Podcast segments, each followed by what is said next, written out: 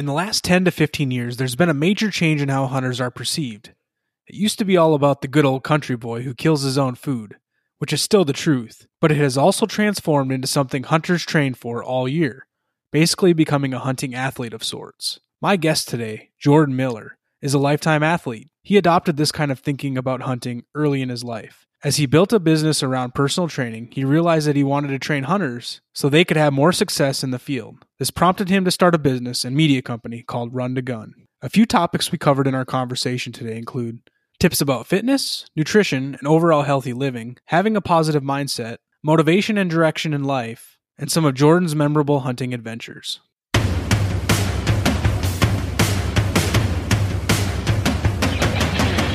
Welcome to Activate the Hunt, helping you master the skill of hunting.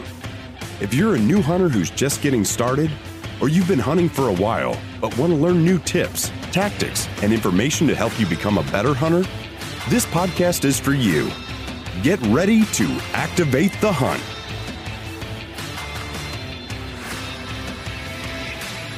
Welcome to Activate the Hunt. I'm your host, Colin Cottrell. Whether you're new to the show or you've been a listener for a while, I'm really glad you've joined me today. This podcast and organization is dedicated to helping new and experienced hunters like you learn, grow, and get inspired.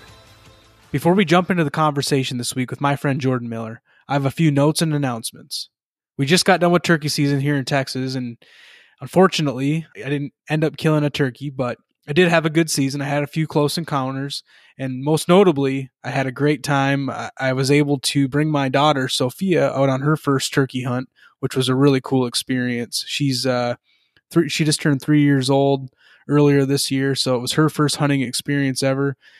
And I have to say, after that hunt, all she can talk about is going turkey hunting with daddy. Every night before I put her to bed, she has to have a hunting story now. So it's been pretty cool to have her excited about hunting and for her to kind of take on, you know, and learn about what hunting is all about. As we turn the page from turkey season here in Texas, luckily we can hunt hogs, and uh, I'm getting things set up at my hunting lease to start chasing after wild hogs here in Texas. So uh, that's uh, that's kind of what's next on tap. I was out at the lease just this last weekend doing a bunch of work, getting trails trimmed up, getting feeders set up, getting trail cameras set up and, and activated, um, just doing everything we need to get done out on the lease to get some work done. I'm out on a, a thousand acre lease. It's a bow only lease, and uh, I'm going to do some hog management this summer because uh, the uh, farmers and the ranchers uh, have those hogs tearing up their uh, their wheat fields and their and their hay fields. So it's important that we get some management done on those hogs, and it's it's kind of nice because we can bring home some good wild organic meat as well. Um, and of course, we have uh, summer deer scouting getting started. We actually, uh, my buddy Robert and I, who I'm on the lease with, we uh, actually saw a couple velvet bucks this weekend while we were driving around the lease as well. So that gets you excited. I'm excited to see what shows up on the trail cameras here in the next few weeks, and we'll go from there. I only have one announcement this week, but it's a big one. I'm really excited to announce the launch of the Activate the Hunt digital campfire. I originally had a Facebook page called the Digital Campfire, but I wanted to take the group and community aspect and make it even better, going beyond what was possible on Facebook's platform. The Digital Campfire is a team of passionate and like minded hunters, basically a brotherhood, who get together on a daily and weekly basis, discussing hunting topics, learning and growing from our discussion together. When you become a member of the team, you get access to a bunch of really cool benefits, including a private members network app, weekly live team video calls, exclusive product discounts, huge giveaways with prizes like hunts, a bow package, gift cards, and coolers. There's so many benefits I don't even have time to mention them here. But for a limited time, everyone who becomes a member of the Digital Campfire will get a free shirt and decal. Go to jointhecampfire.com to become a member today. That's www.jointhecampfire.com. All right, let's jump into my conversation this week with Jordan Miller. Jordan and I have been connected on social media for many years now, and I've always enjoyed the content he puts out about hunting, fitness, nutrition, and having a positive mindset. Jordan is a really positive and inspiring guy. I think you will really like this conversation. All right, brother, we're recording. Sweet. How's it going? I'm great, man. How are you today? I'm doing good. I'm doing really good. I've been looking forward to this conversation like all day. So, a little background: me and Jordan, uh, we uh, we shacked up together. Uh, That's one way to put it. At the, that's a, that's a horrible way to put it. Actually, he allowed me to to stay with him at his hotel in Salt Lake City, Utah, for the uh, Western Hunting Expo, Yeah. and uh, we had a good time. Man, we hung out a little bit, got to do a, a lot of talking, didn't catch up on life. Uh, Jordan and I have been following each other on social media for probably I don't know, probably eight nine years maybe. you know, it's been a while. I think honestly. Close to that. Yeah. I, I seriously on Facebook, I think we were friends for quite a while. So it's been quite a while, but uh, we never have met each other in person. So that was our first time to hang out in person, and, and Yeah. we found out how much similar, how much of a similar life we have, which was kind of cool. But uh, anyway, I I wanted to get him on the podcast right away, just because we had so many good conversations. You know, it was just like it was like we knew each other forever. It was kind of crazy. Like picked you up, like you you got to hit up the expo day early. I was coming in off the airport and some work and came and picked you up in a rental car. And it was just like, hey dude, what's going on? Like first time we ever met each other, but we acted like it like we were old college buddies or something. it's crazy yeah it's crazy how that happens you know just from social media going back and forth too you know you feel like you know each other because you follow each other's life almost Yeah. post for post you know so it's like. It's crazy how that happens but yeah man I, I wanted to get you on the show here and i wanted to you know go through some topics you know. There's so i mean there's so many different cool things that you're doing in your life with run to gun uh, with your live beyond uh, what's your podcast called? Live beyond Live beyond average podcast. Live Beyond pa- Average podcast, which I have actually listened to a few episodes. I'm not a huge hunting or outdoor podcast listener, to be honest, but uh, I have listened to a few episodes of your podcast, which is they're they're short and sweet and have always to the point, which I really like. So, Yeah. but man, there's there's just so many uh, cool topics. I think that you know my listeners as you know maybe new hunters might get from you know they might get some good information from you so you know one of the first things i'd really like to uh to ask you about is tell me because i don't think i actually even asked you about this when we were in person is tell me a little bit about how you actually got started hunting Yeah, for sure. So, you know, my my hunting story is actually really similar to a lot of people. Like I grew up in western South Dakota and you did two things. You played sports and you went hunting, you know. And uh, I was lucky to have a dad and a grandpa and great uncles that were all very involved in the outdoors. And so for me, seeing my dad, you know, take off on these little hunting trips or going out to the tree stand and me waiting at home just hoping he'd bring something back you know and uh, so many days i remember him coming back to the door and i'd be waiting for him and it was just like dad did you get one did you get one and most of the time it really was like no because he was my dad was an old school archery hunter yeah and so like like totally like fred bearish style kind of a guy that he'd go out i mean old school stick and string that's not nothing like the Cool. technology we have now but he was a bow hunter yeah and so there wasn't a lot of times he came back with a deer you know yeah um, and so he got a, a stick and string in my hands when I was like five. I, I remember he took me out to Rapid City, and we got a got an old. Uh, I think it was like a, the the Fred Bear uh, Eagle Brave or whatever that is, like the kid's bow. And uh, yeah, I was shooting young, shooting really early out uh, on the, you know, back then it wasn't even 3D targets. It was a whole bunch of phone books that dad stacked. because he owned a motel. So like back then you got phone books every year and he like just compressed all these phone books together and then bought one of the, you know, the deer yep uh, canvas fronts that, you know, we would just wear ragged every summer out shooting in the backyard. And so it really got started young uh, and just, you know, of course I'm a little kid. I want to be just like dad. So yeah seeing him go out on these, and then he would take us out goose hunting up by Pierre, South Dakota, which is famous for great goose hunting uh, on the flyway there. And we would do that late season. We'd obviously have great pheasant hunting, so I'd be tagging along on any pheasant hunt, grouse hunt that I could. Growing up, um, my great uncles uh, were, and my grandpa, my great uncles were uh, very avid big game hunters. I'd go to my my one of my great uncles' houses out in the hills, his cabin, and big elk, full mount, uh, bighorn sheep, mountain goat. I mean, you name it. They he had everything on his wall, and I would just go there and just every time Cool. just go there and stare at the wall, man, because that was such a such a big dream to me. And they were really they really laid out what how Run to Gun even got started. To you know, was those guys. It was definitely heritage that that came up with the idea. So you basically grew up in a house of hunters. I mean, it was yeah. it was basically in your blood as you grew up and and as you so like you would say maybe like 12 or 13 you started hunting or you did you take along with your dad when you were pretty young? Yeah, I was even taking along even way younger than that like even before 10 um you know taking along with the with a BB gun, you know, like on their their hunts I'd get to take my BB gun kind of thing and just Yeah. It was great because I learned how to handle handle the weapon properly on these hunts, you know, very early because I felt like I was doing exactly what they were, even yeah. though. so no, I was taking along even before I could actually be the shooter. What do you remember, like your dad teaching you, like when you first, like your first hunt, maybe you take tagged along with him. Like, what do you really remember from that? Oh man, I I remember just like I think it was probably a pheasant hunt was probably my first thing I got to tag along on, and I remember just being like learning, hey, to like stay behind, like stay behind the shooters. It was very important that you know you're not in front of that firing line, which is the same thing as when you're shooting at the range, right? You have a firing line. So it was that same basic thought of us like, hey, never being in front. You know, you're staying, you're walking beside or behind, kind of thing, never yeah. directly behind because rattlesnakes out here are very prominent, and so it's like you never walk single file because it's always the second guy that gets struck, kind of thing. So it's you know just those little things. And I remember like I remember that that that hunt. I'm pretty sure Dad let me shoot a shotgun like at a hay bale. Yeah knocked me right on my butt. Like luckily he was standing beside me and caught me, but I was like, I wanted to be a big kid, you know? So Oh yeah. but it's kind of funny because I haven't thought about these things in a long time. So I just remember like when when I was growing up and I was a kid taking along with my dad too, like I just remember him always looking back, shh, quiet you know pick up your feet. That's all i remember like all the time. He was like pick up your feet.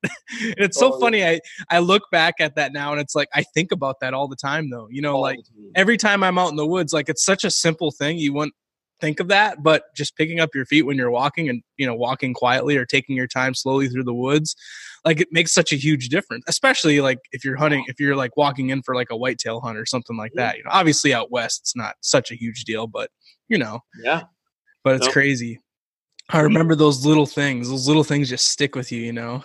It's special, dude, and it makes you really appreciate like because now, like even like with what you're doing and trying to get these new hunters involved, like think how lucky we are that we had some of these mentors, you know, that got us involved so early and to teach these things at such a early age. To us, it's just kind of normal thought process. I know. Now it's like you're thinking about, okay, like how do I teach somebody this? And now that you know, we both have young kids now, where we're like, I get to teach those things to young kids too. Like it's just really special that we had that opportunity to to grow up that way. Oh yeah. I mean, I think back to like kind of like you said, your uncles and your grandpa and stuff like that. And I don't have as many memories with my grandpa because he was pretty old when when I was you know just getting started as a kid. But uh, my uncles are and my dad are obvi- a huge reason why I'm a hunter now, and they're a big reason why I want to you know teach other people to hunt because I remember that passion that they had.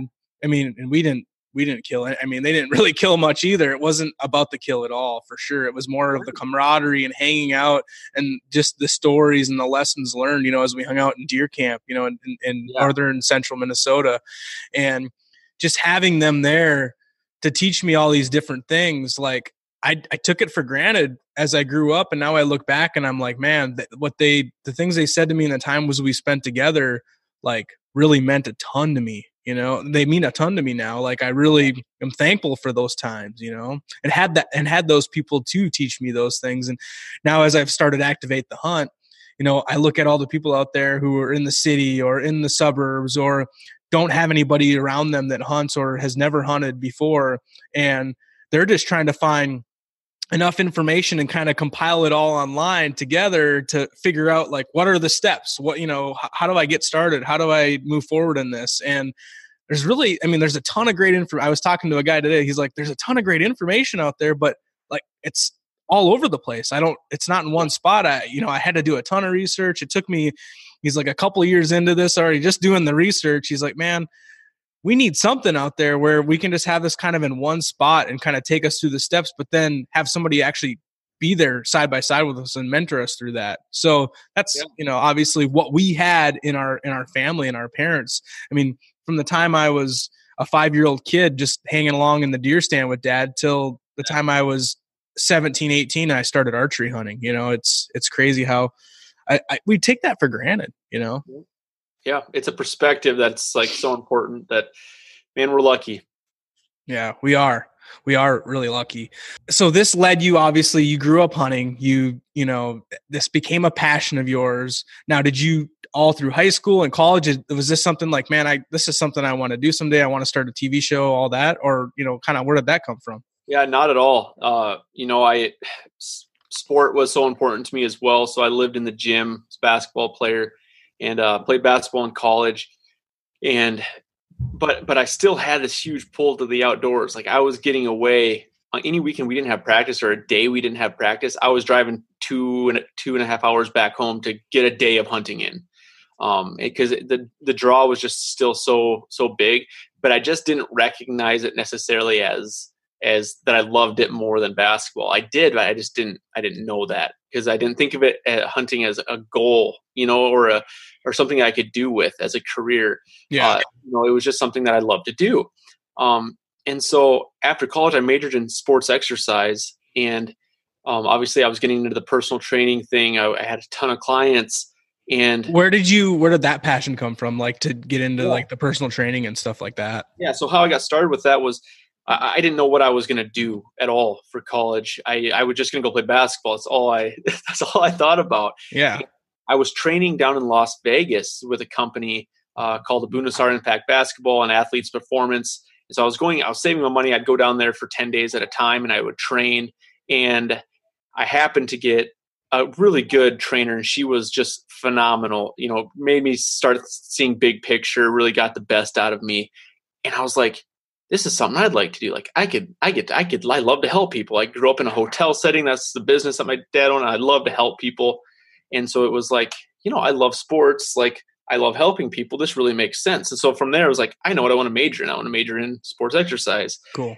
And uh, that's kind of what led that. And then that merged into after I graduated in college and I saw my, my great grandfathers, my grandpa quit applying for the, some of these big game tags and uh, some of them they had over 30 years preference points in which is yeah. insane and they stopped applying for them and i'm like you guys aren't that old you know like you still have good hunting years left but they yeah. just they weren't in the physical condition that they you know that they believed that and so it was just something you know that came to mind to me that made sense like oh like i i train people and i train myself for hunts but i've never thought of it that i actually that's what I'm doing. Yeah, yeah. And so I, I officially started Run to Gun that way. You know, this was way back in you know 2011, 2012, before it was a a big thing. You know, yeah, so, exactly. Hunting hunting has always been kind of just the the the gentleman sport where you know you it's you go out and leisurely hang out a little bit and mm-hmm. climb up in your deer stand and and have a beer and and just you know beer and hunting camp and just tell stories, which is great. There's nothing wrong with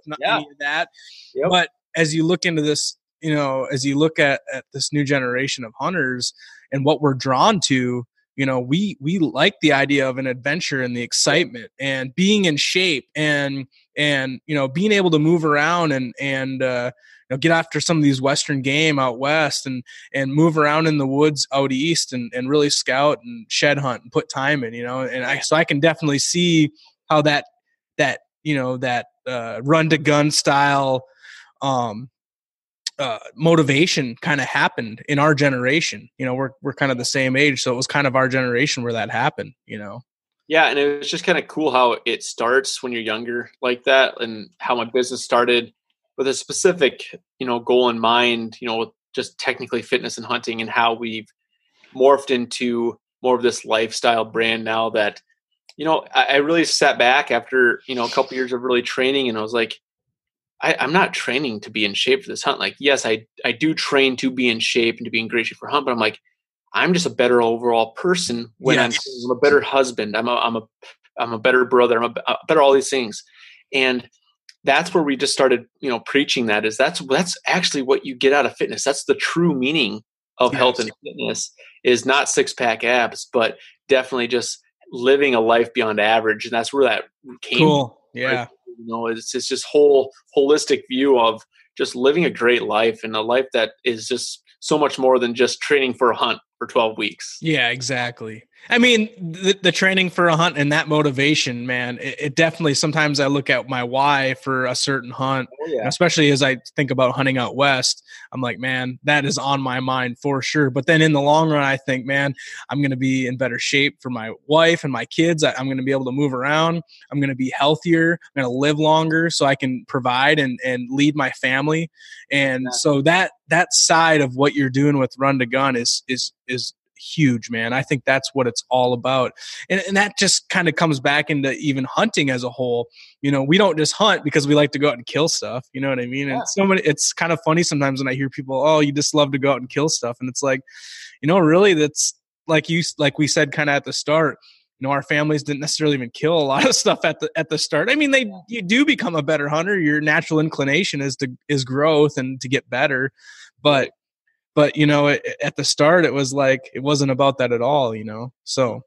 Yeah it's it's it's a pretty special deal you know it's definitely like we kind of have a good example that we just released our, our day 13 film which is you know a 13 days we spent mule yep. hunting you know where it's just like yeah if, if it was all about the kill i would have went out and tried to kill something on day one or two and just been done. I wouldn't have hunted for thir- you know 11 more days yeah. you know because it was definitely about the adventure. So now, was that was that because it? I mean, obviously. So you're saying you could have killed something in the first couple days, but you kind of wanted to wait and get something a, a, larger animal, or or you or you liked the adventure of the hunt, or tell me a little bit about that. Yeah, a combination of multiple things. I, I think I was it day one or day two? I actually missed a shot on a mule deer on the second or third day, botched a shot, and then uh we had we had some good stocks on yeah. several days. Um, but it was hard. It was a hard hunt. It was diff- Yeah, it was difficult. I mean, yeah. it's easy just to be like, eh, I got I got rifle tags later in the season for the same spot. I don't I don't need to fill this archery tag. It's an over the counter tag. Yeah. I don't need to be using resources, time, money, gas spent to drive out to the spot, hike in every single day, be away from family. But it was definitely that that adventure that pulls us out there. Yes, being out in in God's country that is is d- definitely the the special thing to us. You know, the I love getting out to my little spot. I have this knoll up top, right, almost two miles in, where I get into, and I, I love to glass the sun up, man. And it's over top of this really cool Badland Canyon, and it's just one of those special spots. Like I think I say it on one of the days, like I think it's day ten on the film, where I'm like, yeah, we were really tired this morning, like did not want to get out here and uh, but we hiked in and and we were re- rewarded with this just outstanding view and a uh, pretty special morning and it was like brought a lot of perspective and that's what the outdoors do it brought a lot of perspective like i have these yeah. healthy legs and these eyes that i can glass these mule deer in the legs to get me back up into these spots that not everybody can do and and not everybody can can do and have the abilities that i have and just not to take those little things for granted that yeah. are actually really big things and that's what the 13 days is all about you know is is is, is that in itself. And so cool. and, and but that being said weekend hunts are just as special. My get off work on friday and drive out west four hours hunt saturday all day sunday and drive back late and start work again on monday. Those those are just as special. And and to the average guy which that's what i am yeah, yeah. You know, that is awesome because that's what most of us have time to do you know, and those things are definitely not looked down on or frowned upon because that is what a majority of, of us throughout the year only have time to do is to maybe get off Friday at yeah. noon, get in a two days and just love the heck out of it and do as many of those two days as you can do, you know? It's I, it's always one of those things when I see like a hunting show on TV. You know, you see them they're they're like they're hunting with an outfitter for you know a week or whatever it is, and mm-hmm and you know they end up killing a nice animal which is great. There's nothing wrong with that adventure and that way of doing it. I have nothing against it at all. But the, to the average guy like you and i i mean it's it's not really how it is. We're weekend warriors. We're taking off time from work. We're you know we really understand that taking away from you know having a family and taking time away from our family like in, in church and different things like that you know it's it's that's hard on us you know as as weekend guys. And uh you know i don't like that perspective always. I don't like them to see that perspective. And that's kind of what i liked about you know watching some of your videos. You kind of show the background you know you show the the kind of natural raw you know view of what hunting really is and i haven't watched your new film yet to be honest so i don't know yeah. what you're showing in that but just from looking at some of your other videos and stuff like that you know i like your perspective on how you kind of show everything and and obviously you, you have the the run to gun twist with you know the fitness and the health and the different right. things like that but you also bring in a lot of the attitude and the mindset type stuff to your to your you know your show and your podcast. Now talk about a little bit where that comes from. Obviously it's it's something natural as a, a trainer. I mean that a huge part of training is probably you know attitude and mindset i assume right? Yeah, definitely. Um, you know definitely came from just a young age. I definitely think it's just one of those gifts that you know i god gave me to to think the way i think. I love to just i love to smile. And you know i get made fun of all the time from people that dude you're always smiling. Like yeah, smiling's my favorite. Yeah. but just, I think it's just the way God made me. You know, I, I, try to view things in a positive manner, and that doesn't mean I'm I don't have days like everybody else that yeah. down. And I'm I'm not gonna lie, I've had a rough year this year. It's been one of my toughest years. And uh, but I just try to keep everything in perspective, like that day ten I talked about on the mountain. Mm-hmm. But uh, yeah, I think you know a big majority is just the way God made me. Uh, secondly, I grew up in a hotel setting where uh, service was the big thing. You know, you serve the customers and you you met them with a smile. Yeah, that's just what my my mom and dad instilled in me, and so that was that was huge. Uh, was just my parenting, my upbringing was was insane. Uh, very supportive parents that didn't ever, you know, doubt any dream that I ever had or anything that I said I wanted to do. Um, so I was just very blessed in that sense of my parenting. My upbringing was phenomenal. Um, and and then from there, just I don't know. I, I I can't say I love to read. I didn't read a lot of books, you know. I, I but I have a couple books that I you know that I've read that I think had a little bit of impact just on viewpoints. Yeah, yeah. A book called Go Giver that was huge for me. Just five points in, in being, you know, what being a giving person can do for you. Um, obviously, Scripture is huge. Like my favorite verse in the Bible is the first one I ever learned when I was a little kid. Is First Peter four nine. It's use hospitality one to another without grudging. Awesome. It's like one of those little verses, man. Yeah. That I don't have a lot of verses memorized, like I, you know, but that one just stuck with me ever since a little kid. And so just little things like that that I just I think those positivenesses and those perspectives on just being having a service attitude towards everyone, being a servant towards everyone, um, and wanting to help them live that life beyond average. Yeah, has just keyed into like our podcast and our our TV show and just trying to and that's what we set out like i want to be different i don't want to look like every other show i don't want to bring what every other show is doing. And so, you know, that was something that just really set us apart. And there's times that, you know, as a business owner, you mm-hmm. get down because other people are doing things that are similar or they're copying you or what, whatever it is. I mean, it's easy to get down or to compare yourself. But at the end of the day, you have to just, you know, remember that, hey, like, God didn't make a copy of me. Yeah, you know, exactly. Nobody can copy that and nobody can take that. And that's like that's my intellectual property you know be, and just be you you know and don't be afraid to be you have the courage to be you i know you had a. Uh, I listened to one of your podcasts and it was a it was a talk with some young hunters and it was really yeah. cool like it was short and sweet and to the point but man it like I could I, I felt an impact just listening to you cool. talk about that, you know, and, and your main point was just be different. It's not there's nothing negative about being a different person and being different than the people around you.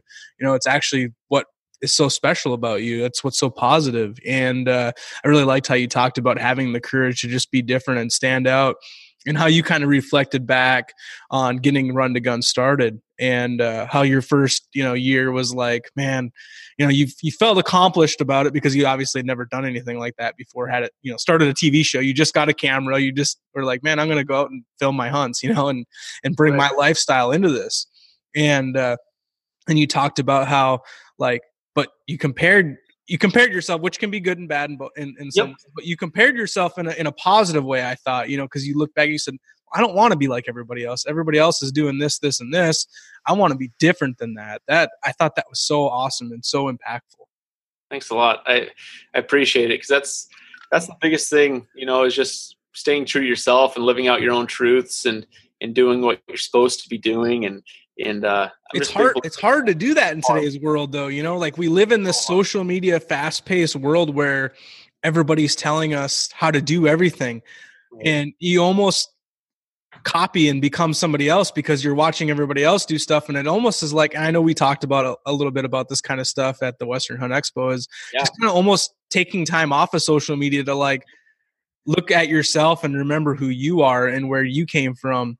And i thought that was so cool like how you actually kind of talked about that too in your in in that talk. And we talked about that you know quite a bit too. and we we had to kind of almost we have a similar story where we both have had to step away from things and kind of reflect you know in a positive way and say you know what that's that's not who i am and i don't want to be somebody else on social media that maybe i am inspired by and it has some pretty cool stuff and put some pretty good content out there but I have my own content. I, I'm my own person. And just because I'm not reaching millions of people through what I'm posting, maybe I'm going to impact one person or two people in a very positive manner. And that's what I like about you. Like, you don't care about how many people you're reaching. You know that you're making an impact on one person at a time, you know, and that's huge.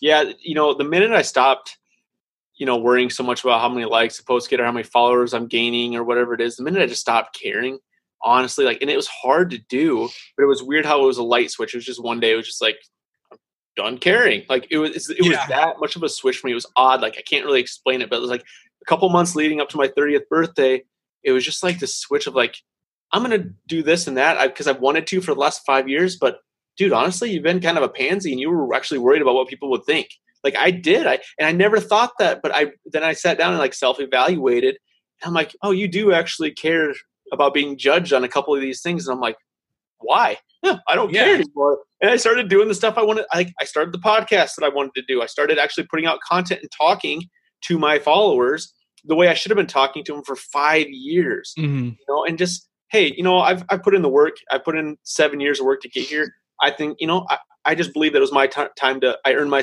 time to speak. Yeah. You know, I, I think that's it. Just took me time and some self reflection and confidence maturity too you know I, I, went through the same exact thing like we talked about yeah. before. It's just a part of maturing too. You just realize you know you reflect back and think you know i used to be this way when i was young. I, I was i didn't care what anybody thought. And then all of a sudden in my 20s like all of a sudden why did i, I started caring what people thought? Yep. and then you get to the end of that and you're like that's stupid. Why am i doing that? And then you look back and you're like all right it's time to it's time to just be myself again you know? And uh, just maturity is a big part of that and and for me it was like starting a family too you know like having my wife and my kids like my kids aren't looking at what somebody else is doing they're looking at what i'm doing and they're learning from me as the leader not somebody else so you know i need to stand up and be who i am so they can learn from me not from yeah. some outside source you know dude what a great point what dude that, seriously what a great point like yeah what what better motivation to be you you know mm-hmm. than that right there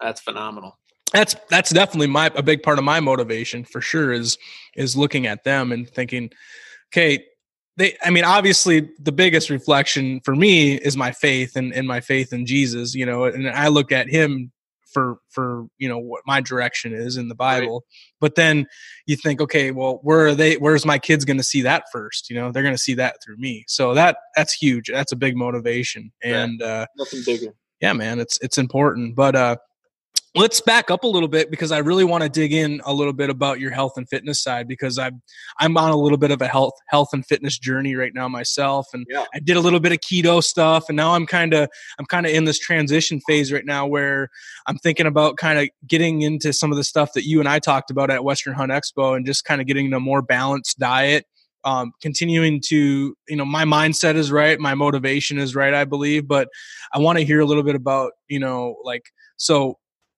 getting started in health and fitness what's what's the best way to get started? You know don't use me as your example because i'm not just a starter. I've kind of been in, in this balance you know as a college athlete over time. But say there's a 35 year old guy who never really was into working out. His he, he was you know just into hunting for hunting as it is. And i'll try to take a hunter's perspective just because yeah. because that's kind of that's kind of your angle that you like to work. But how can just a 35 year old hunter, you know, who wants to get in better shape. Maybe he's thinking about going on his first elk hunt out west. You know, how can he get started? What are the steps he needs to kind of take to get going?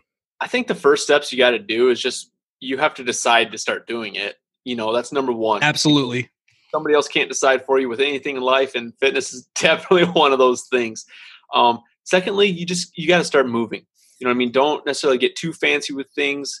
um, off the bat. If that is if, if that's something that stresses you out, um, you know, just get get moving. You know, if that means going on your hike a couple days a week, um, going on a walk, going for a jog outside, or hitting the gym and hitting the treadmill. If if if that's what it is, that kind of just starts getting you comfortable with moving again.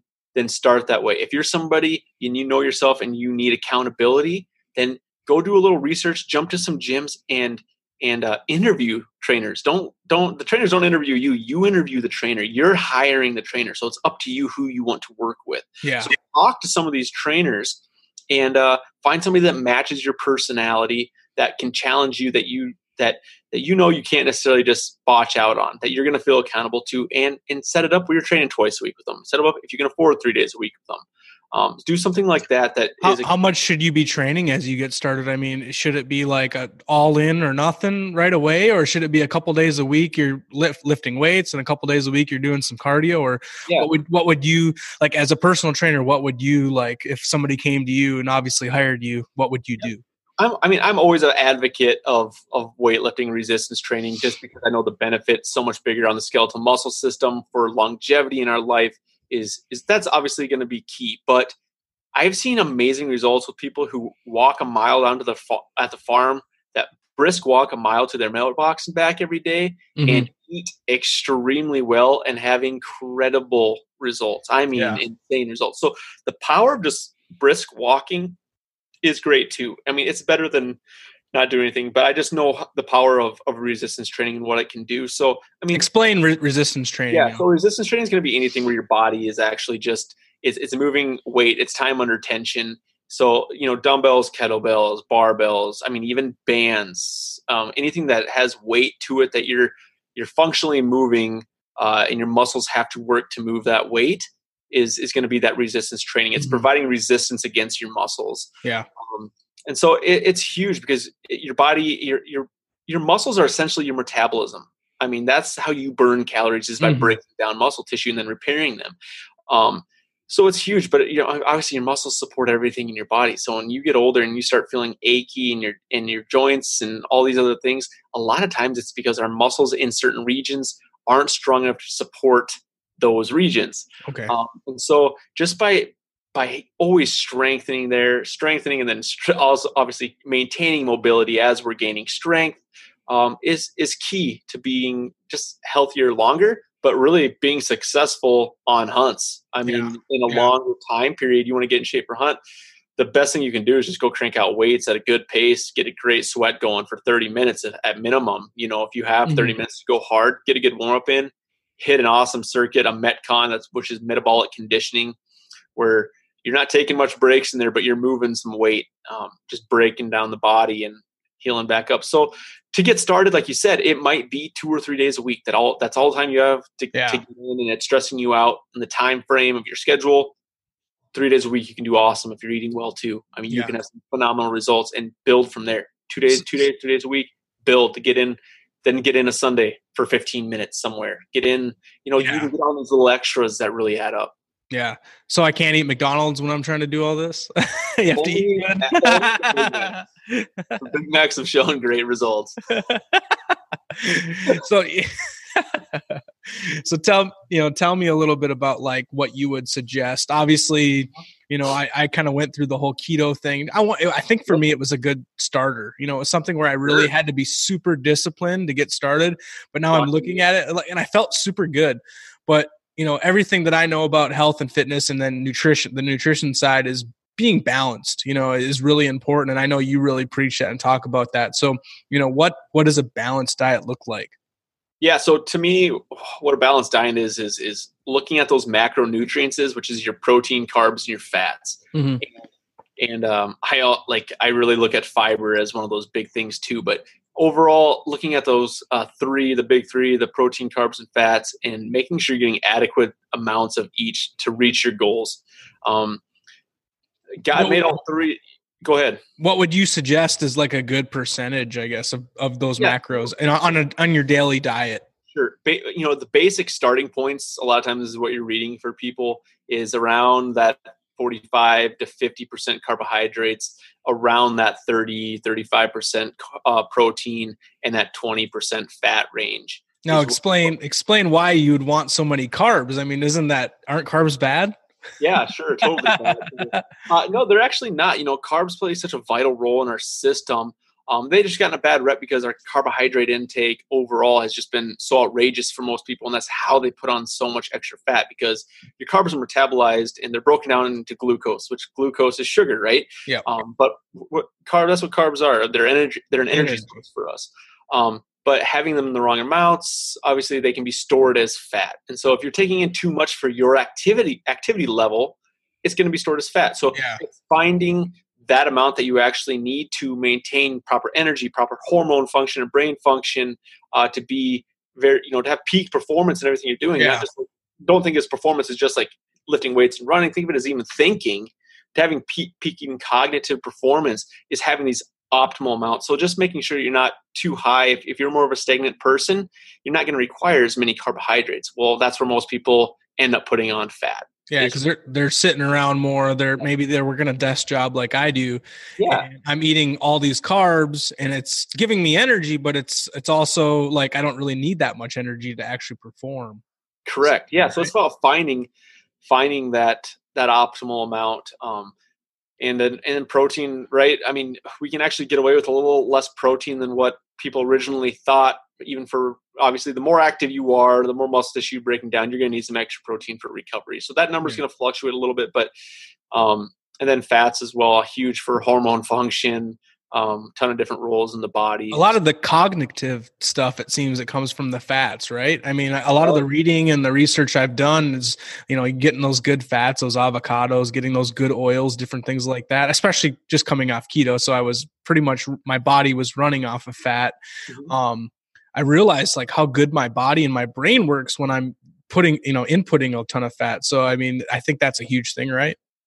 Oh yeah, for sure. And that's the thing is like when you're getting in like avocados and things like that, they're also very high fiber, which you know a lot of studies have shown that you know the higher fiber intake we take in, there's just great correlation there with fat loss um, and satiety and things like that. That just they aid in fat loss, they aid in healthier living. So yeah, yeah. What? So give me an example of somebody's diet on like maybe a, a, a daily diet. You know, you can go through a day day's worth of food and maybe an exercise like that you would suggest. Sure. Uh, I'll just use myself as an example. So like I get up in the morning, um, I'm eating. I, I, try to shoot for five or six meals. I've been terrible lately, and it's been more like four and five. Hold on, hold on, back up. Did you say five or six meals? Yeah, five or six meals, okay, and I'm not okay. I'm not counting a pre and post workout with that. So it's actually like eight meals. But uh, it, I'm just trying to get in those adequate amounts of food that I need to stay lean, put on lean muscle mass, recover, not lose muscle mass that I've worked so hard to gain. So I require more calories, and my activity yeah. requires more calories. Is that um, why you're eating more meals all you know all day long explain that a little bit deeper yeah. yeah and so i mean there's studies that conflict that go both ways uh, that show like even if you're taking in two meals with that same amount of calories as i would take in with eight that you're technically still doing the same thing. Uh, i don't know like i've tried both. I, I, just feel better taking in the additional meals and the same amount of calories. Um, i feel more revved up energy. I, I feel so empty and crappy if i don't eat every you know four hours ish I would love to eat, and I've done it. I would love to eat, you know, a big morning breakfast and not eat for eight or nine or twelve hours and fast because my life would be so much more efficient. Mm-hmm. but I just I can't reach my goals that way. I've tried it, and so for me, it just works really well to try to get in, you know, uh, my my higher m- macro meals. So uh, my my breakfast, lunch, and my dinner are going to be my higher macronutrient meals. So I might be seeing like sixty to seventy five carbs on a on a uh, breakfast, lunch, and supper. My snacks. What what are you, what are you eating for carbs? Like, what is your main uh, you know source of carbs? Yeah, so I'm looking at like oatmeal, Cheerios, things like that in the morning for my carbohydrates. Uh, I actually do a shake right now that has like some carbs in there to get that carb number up because mm-hmm. I just struggle to get in the ample amount of carbs I need in the morning. Um, because I'm actually taking in a few more carbs than because I usually work out in the morning, and I so I try to take in like another 40 carbs right before I work out, which are usually a little bit faster acting, simple carbohydrates. Um, so like you know some fruits I'm having right there, And so I'm taking quite a few carbs right before I'm training in the morning. So I'm good trying, good carbs though, not like sugary type carbs. These are like like both, balanced carbs, right? Yeah, both. I mean, my main breakfast is going to be a, a, a, complex carbohydrate, but right before my workout is a lot of times more of a simple carbohydrate with some sugars in it, just quick acting energy and things like that. But I, you know, I don't, I don't try to exceed twenty percent of my total carb intake. Mm-hmm. I rarely ever exceed twenty percent is from simple sugars, and a lot of times it's even lower than that. So, but that's kind of my goal number for my clients is never exceed. If you're taking, let, let's say, let's just use one hundred because it's an easy number to work with. If you're taking in hundred carbs, which is super low in my opinion, but if you're taking in 100 carbs, 20 grams of those carbs uh, is the maximum amount you can take in from sugar, from a simple carbohydrate. So the rest of those carbs should be from like a sweet potato, oatmeal, uh, quinoa, brown rice, um, you know, yeah, other potato sources that mm. are great. That that's and those are all higher fiber grains and sources like that too. So that fiber intake increases. The vegetables in there are going to be huge for yeah, yeah, higher fiber. fiber. Yeah, yeah. So my snacks are a little bit less carbohydrate, usually more like 30 to 45 grams of carbohydrate. And so then bedtime snacks kind of the same. So three snacks, three meals. That's what I'm trying to do. And then pre and post workout. Uh, what you know, obviously you're a hunter, so your protein source is probably a lot of like lean meats, or or talk sure. about that a little bit. Yeah, uh, and it actually is, and it's been for years. And I actually sat down one day and really evaluated that my fat intake was much lower than it should be because of that. Because I take in so many lean meats because I have elk meat. I'm lucky enough to have oryx meat or have deer meat, whatever it yeah, is. yeah, Uh, because of my hunts. Um, and we still buy some chicken to mix it up. We still buy some pork here and there and mix it up because you just don't eat the same things all the time. Yeah. But um yeah i really actually i really have to focus to get in adequate amounts of fat so like i do buy avocados frequently because they just half of an avocado avocado twice a day i'm usually taking in one full avocado a day um so 30 grams of my fats right there about 28 mm-hmm. to 30 grams are coming from avocados every day which is which is awesome they're cool. they're delicious so um that's kind of where my focus is that yeah the lean proteins definitely with my stuff i kill yeah, that's awesome, man. And that's obviously a huge benefit of being a hunter is mm-hmm. having those those lean proteins accessible and it, it, just it's a cleaner it's a cleaner meat, man. It's just like I I that's what I love about hunting, you know. Obviously, I've got my little homestead out here and I've started to raise chickens and yeah. raise pigs and different things just because I want just because I want to I want to really reach out and be able to say, you know, hey, this is the meat I killed. I I raised this animal and I killed this animal and now I'm feeding it to my family. And even hunting goes even a step further because that animal's out there in the total wild and we're mm-hmm. chasing after it, which is I think is so awesome. Yeah, but I think there's like that total pride into like having your own chickens or like raising a pig or whatever it is. Like there's a yeah. lot of pride that goes into that because like, yeah. you cared for it and you you know I, I, think that's pretty awesome. Well, we've we've lost some of that pride, I think, as our generation. Obviously, we're millennials, you know, being in our early thirties, and well, I think you're just turned thirty, or you're turning yep, thirty. Yeah, yeah, yeah. So, I mean, we grew up where we still grew up where we can remember like the the 90s where people were still really big into the, you know like raising your own garden and your own food and different mm-hmm. things like that but then as we kind of hit the late 90s the early, you know the 2000s hit and uh, you know it seems like a transition happened, you know, and and we didn't. I mean, there's always going to be where we grew up. There's going to be pride in farming in the Midwest, you know. But as I went to the cities and went to college and different things like that, it was like people didn't talk about that at all, like farming and and hunting. And I was just like, man, this is this is crazy. What the heck, you know? Like so, as I've gotten older and I started my own family, like I've come back to my own roots, you know, and and it's like man, I want to raise my own animals and yeah. I want to, I want to you know kind of take responsibility for my own food have a garden have those things so yeah there's definitely there's some pride in it but the pride sure. the pride for me is also kind of just bringing back that old school mentality you know just bringing back that that I don't know. I wouldn't say it's the old way of doing things, but it, it kind of has become almost, you know, because we rely so much on going to the grocery store, you know, right. Right. and it kind of I, I hate that. I hate seeing that people rely so much on going to the grocery store you know, yeah. food. It's just cool even just knowing how to do those things. I, I just I think it's a valuable tool to just knowledge is is always power with that. So yeah. so uh, one of the things uh, I really wanted to talk about is I I saw a feed in your on your Instagram that had a lot of it talked about firsts and firsts a lot of firsts and hunting and uh, you know I, I was looking through some of your Instagram old Instagram stories which is pretty cool and uh, there was one I think of your dad maybe your daughter there was a few other ones you know what I'm talking about I do yep okay, I did it was, okay uh, cool cool yeah I remember that I think I like highlighted it in one of my like those highlighted stories, right? About yeah, yeah. And I, I was just looking through that, and I was like, man, this is really cool. So you've taken a lot of people out on some of their first hunts and different things yeah. like that. So, you know, I wanted to talk a little bit about that and and kind of your experiences with that. What's you know what which one of those hunts really stands out to you? Do you you know really think about? Yeah, I think something new and special definitely to me is is you know my first my firstborn's a, a girl and she's just turned four, but when she was like two and a half you know, she was always seemed like kind of like advanced for a two and a half year old. Like I compare it to my little guy now who's a little over two, and I'm like, yeah, he doesn't seem near as advanced as he. like just different. They're just so much different.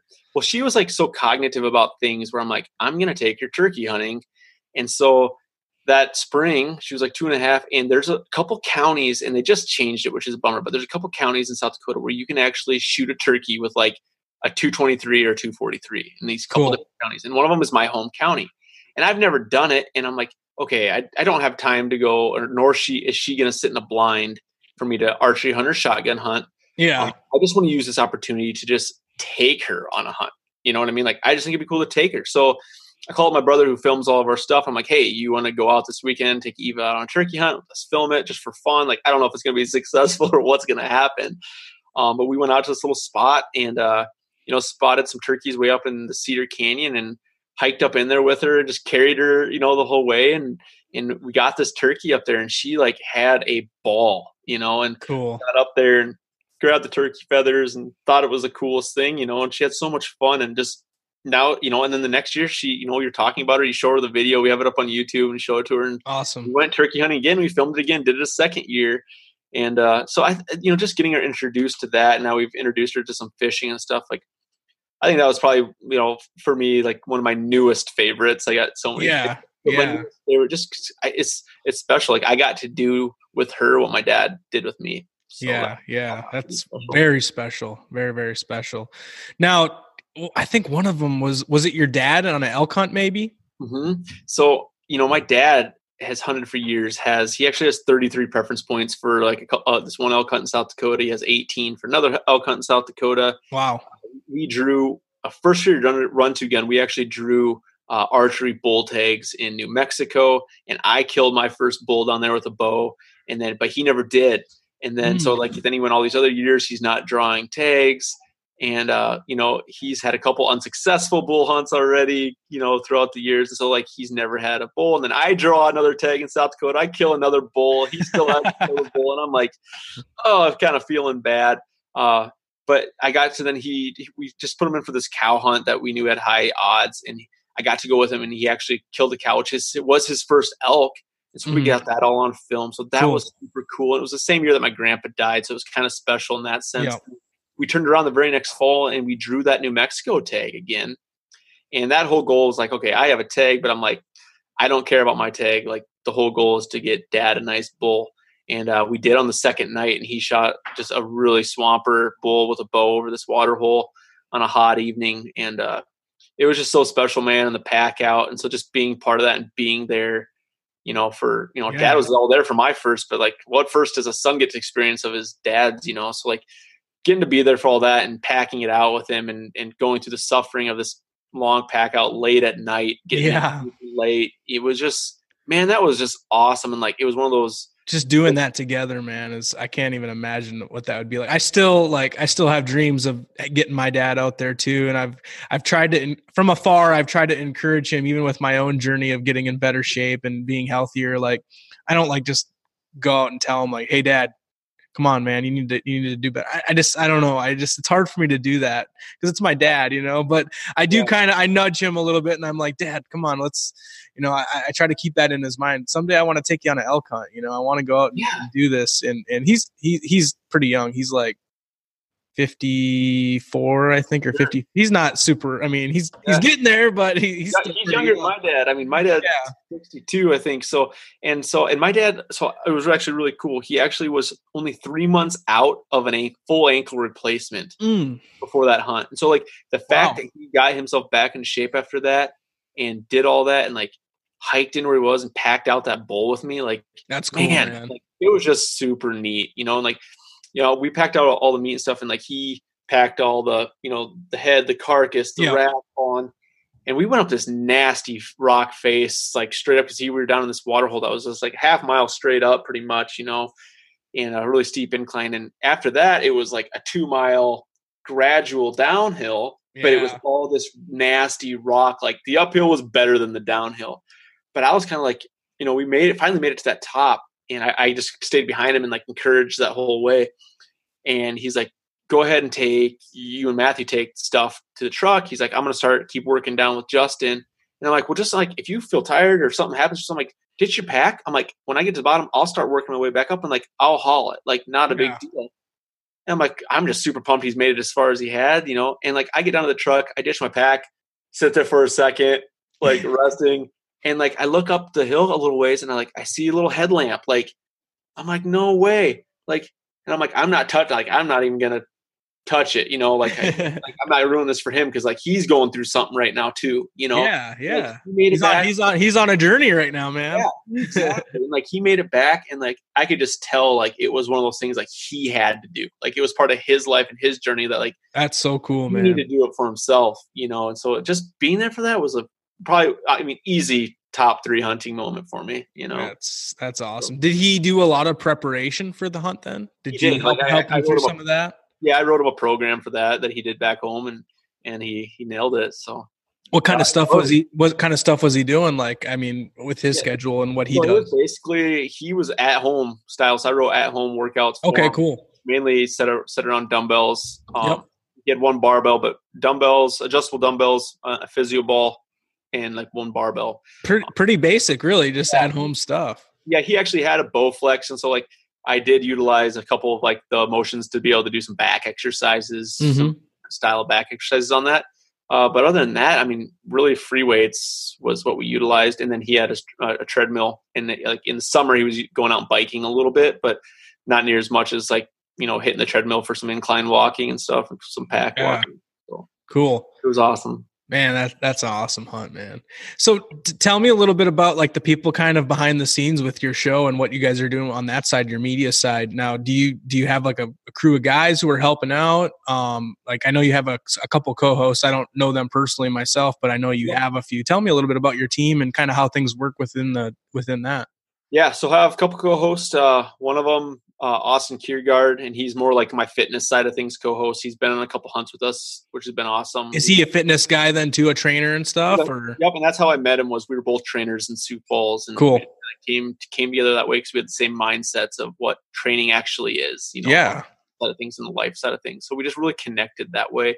Um, and then on season one, and I was at a, a wedding of my old high school buddies, and I met this other guy named Matt McCraney. And this was before the show had even like we ha- it was in the summer, so we weren't yet filming season one. hmm And he was like, "Oh, if you need this, you know, I just kind of connected with him. He's like, yeah, if you want to film like a duck hunt or something, like come up. We were going to duck hunt up in, in the fall. So we went up there, duck hunted with him, and like really just connected with him. And then he invited me up to come ice fishing that winter. Yep. And when you're in a shack with a guy for three or four days, like you're going to connect or you're not. Yeah, We just became super good friends. And he, his name is Matt McCraney. He's been in a ton of our episodes. You see us hunting together, and we hmm we really started just big game hunting and venturing.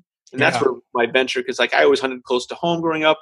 Uh, but with him, we started just like looking at maps and picking up these leftover tags and started Yeah. adventuring. And that's where, you know, the fun of what I've really fallen in love with over the last five years got started was with him. So he's been kind of one of your main hunting partners, you'd say, then I guess. Exactly. Yep. He's my kind of my main guy that we try to go on hunts on. And he's a full time like entrepreneur, uh, farmer, you know, like starting Cool. it off. Like he, his family had a farm, but he's not one of those guys that's like, oh, I'm to take over the family farm. He's like, no, I'm to grow the family farm. Yeah, cool. So he's out there, but you know, tr- you know, getting in debt, buying property, you know, you know, it's like he's super busy. So like season five, he hardly got to come out with us, but then this season six, he came out with us on a couple hunts. Uh, you see him scouting with me in our day 13 film that we're, we're out with. He's just a card. Like we butt heads and bicker at each other all the time, but it's, uh, he knows how to get underneath my skin. That's for sure. But we're, we're best friends. Like he's a great guy. He pushes me, but he's always there to encourage me when I'm feeling down about something too.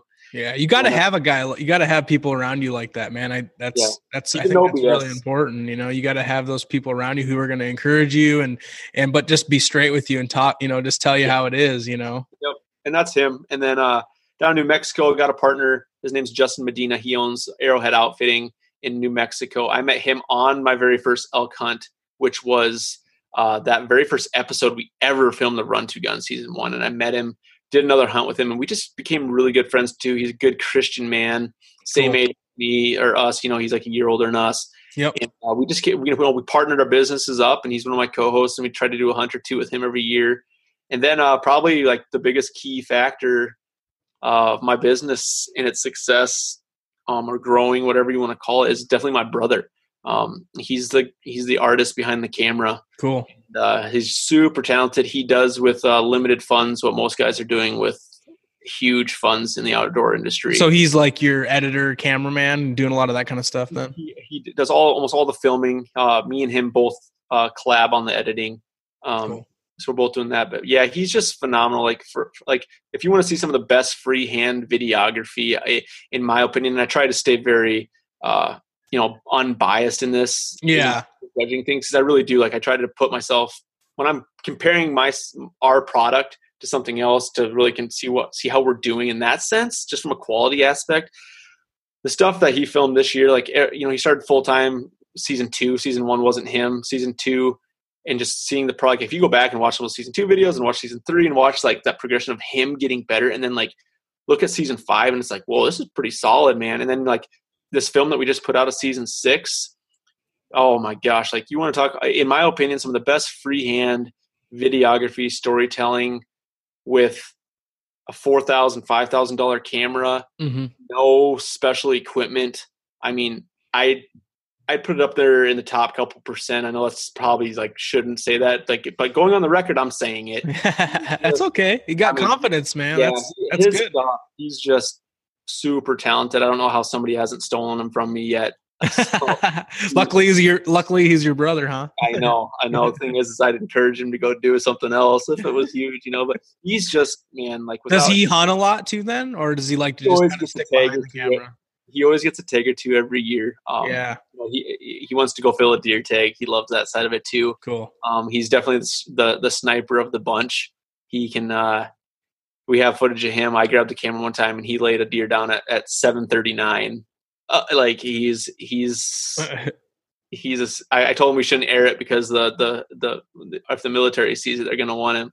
So, cause he's very talented. Like just one of those natural guys, like very talented at what he does, very artistic, artistic. And, uh, Heck yeah, yeah, I mean, if I didn't have him, we wouldn't have Run to Gun. I don't think right now. He's just pretty special to the team. So that's cool, man. That's really cool. Having those guys behind your on your back like that, man. That's yeah. that's huge. Not just not just in hunting either and just or just in the media side of things i mean just right. as a hunter having a good uh having a good hunting partner you know and somebody that you can kind of work together with it just gives you that much more confidence you know right. to do different things i kind of liked what you mentioned you know like you guys are putting in for tags together and stuff like that mm-hmm. that's one thing that i really need to i need to as i start to think about hunting out west more and you know looking into other areas i can hunt outside of home you know having a i think having a hunting partner who wants to go on some of those adventures with me would be a you know it pushed me to to really put in for those other tags and to yeah. know that i might have somebody who can come along with me that would be a, a huge plus you know yeah for sure yeah and then obviously my wife my business partner my wife owns part of the company and and she does a ton of stuff behind the scenes that never gets seen or recognized for. Yep. So obviously, just the support. You know, when you're working full time job and you're trying to grow a full time business and you're raising a family, like you're not doing that by yourself. So, so that's uh, totally definitely the the key piece that glues it all together, man, and keeps us all yep all, all right, right so, there with you on that. That's yeah. for sure.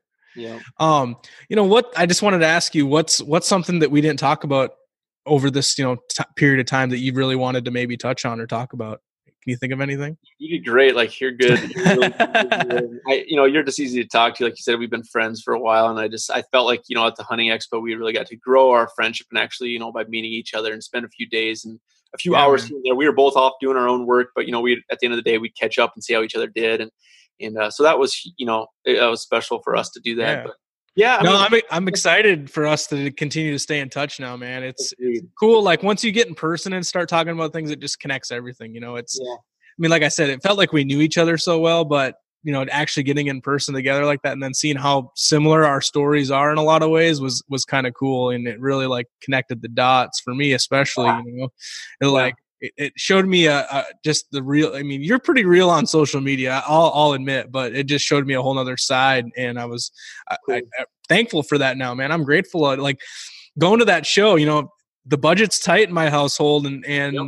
and i'm we're, we're pretty dead set on working really hard to get debt free and things like that yeah. so you know like having a having you know taking a little bit out of our budget luckily i got a little bit of a bonus from my my yeah. job at work which helped you know for the flights and different things but uh you know man i'm, I'm thinking like god knew what he was doing he was like hey exactly. you need to go and hang out with jordan a little bit and get to know this guy this guy's a, a good dude so i yeah. really do appreciate our time together there at the show and and getting to know you better and i appreciate you coming on here uh you know to talk with me a little bit and yeah. uh I have one question I always ask my guests at the end of the show, and that question is, "Why do you hunt, Jordan?"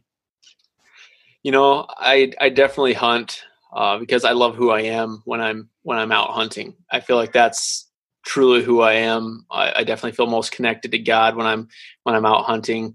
Um, it'd definitely be a lie if I said I did it for the meat. You know, that's a big fad thing being said. It's a bonus. It's I, I love getting that out of it, but that's definitely not why I'm out there. I'm definitely most connected. I feel like to who I actually am when I'm when I'm out out in wilderness, out doing doing a hunt, out doing an adventure. So. Heck yeah, man! That connection is is I think a lot why a lot of us do it, man. That connection we feel, especially as a man, you know, is just like exactly. it's like we're we're supposed to be there, and when it when we are out there, like it all comes full circle. So yeah, right there with you on that. That was a great answer. Uh, let's tell everybody a little bit where they can find you, like on social media yeah. and stuff. Where where where are you at? Yeah, so Facebook, Instagram, and Twitter. I'm trying to get better at posting more on Twitter. Uh, you're all going to see, you know, the at Run to Gun. Run to Gun is all of our handles there. Our website is run2gun.com. Really easy for you. Um, and then our YouTube channel. That's really something we're putting a lot of focus on. Um, so if you just go to YouTube, type in Run to Gun, you should see our channel. Love it if you'd hit subscribe. Um, yeah. Not miss anything. We have so much cool content coming out this year. Like I said, we're just starting to kick out our season six stuff. So we have like a really cool walleye fishing from the sub, summer up in Devil's Lake, North Dakota. If you you love some fishing and want to cool. just see kind of what it's about. Um, and then we just released our big film, which is at day 13, which is it's yeah. two parts, but it's 80 total minutes of of a, a, archery mule deer adventure. So if you're just kind of looking to to learn a little bit about mule deer hunting, we actually have some really good content in there of, of ways that I feel like are the best ways to be successful on a hunt. Like you'll see me actually fail on a couple of stalks, awesome. and we show it and we talk about it and what I should have done differently. Maybe so, and like because it's me just kind of talking to myself out loud, and so yeah. like what's going through my head after I miss or after I blew a stalk or after I was successful and why. And so I give a lot of that. And so I think there's actually some really good learning to be done in this film. Yeah, um, yeah. the footage is just really cool. I think it was put together really well. Um, and then lastly, the the podcast. Um, so we're on pretty yeah. much all the platforms. You can type in Run to Gun, or you can just type in uh, uh, Live Beyond Average. Um, we got about 52 or 53 episodes up on there. Some are, you know, between 10 and 20, 30 minutes, but a lot of them are like what you said, the short and sweet, three to six minutes where just subjects are on the top of my head and I'm just yeah. kind of styling it. Um, They're purposeful though. I really like how purposeful they, you know, they get kind of to the point and they really have usually a good message. So I really like that. I do have to mention too that man, I'm waiting to like sit down and watch your the the the new film you just put out. So I that's why I haven't seen it. I know you just released it the other day, but that's the main reason why I haven't, you know, watched it because I haven't had time to just sit down and pull it up on YouTube and like watch it on the big screen here in my in my yeah. living room. So that's what I'm waiting. You'll, I'm excited about that. You'll have fun. I think you'll connect. I think a lot of people will because it's it's just different. You know, I, I, think a lot of people connect with the personalities. We show a little bit more of our personalities behind it in our in our scouting. So it's a very fun film. Uh, to give a little sneak peek, nobody knows yet. So your your podcast is the first to know. Cool. Our next film, and I think it'll really connect with your viewers um, is an antelope hunt that is this. Our, I took a guy out, and it was his very first antelope oh, hunt. Oh wow! Um, so I think it'll really connect with your viewers on what we did here, a public land hunt. Cool. Um, so that'll be coming out here in the in the coming weeks. So if you guys just don't want to miss it, just hit subscribe on that YouTube channel so you don't miss it. Um, it, it, it I think it just connects with what you're doing. You're, yeah, I think yeah, absolutely gonna like it. So. I'll I'll be sure to connect it or I'll link everything up in the show notes for this show and when we get this cool. podcast out there, you know, everybody will be able to connect and go over and subscribe to uh, everything you're doing over on YouTube, man. I thanks again, Jordan. I really do appreciate your time. It, you know, it's been awesome getting to know you and, and connecting our stories together and and I this has been I mean, I learned a ton just from us talking, but I know a bunch of you know a bunch of the people listening are going to even learn more. So that's so. Yeah, awesome. I love this long this long form conversation. It was it was phenomenal. You're a special guy, man. I appreciate you having me on. I appreciate you thinking of me to to be on your show. That means a lot just in itself. So you bet. Do it again sometime. No problem. Thank you. Yeah. Man, that was an enjoyable conversation I had with Jordan Miller. Be sure to go give Jordan a follow on social media and send him a message. Let him know that you enjoyed his conversation with me on the Activate the Hunt podcast. Jordan is definitely all about connecting with uh, new people on social media, so be sure to give him a follow and drop him a message. Also, I wanted to mention again, be sure to check out the Activate the Hunt digital campfire. To become a member, go to www.jointhecampfire.com. Again, that's www.jointhecampfire.com com. Finally, don't forget to subscribe to this podcast. I would also appreciate it if you'd leave a rating and review on iTunes. This helps new people find the podcast.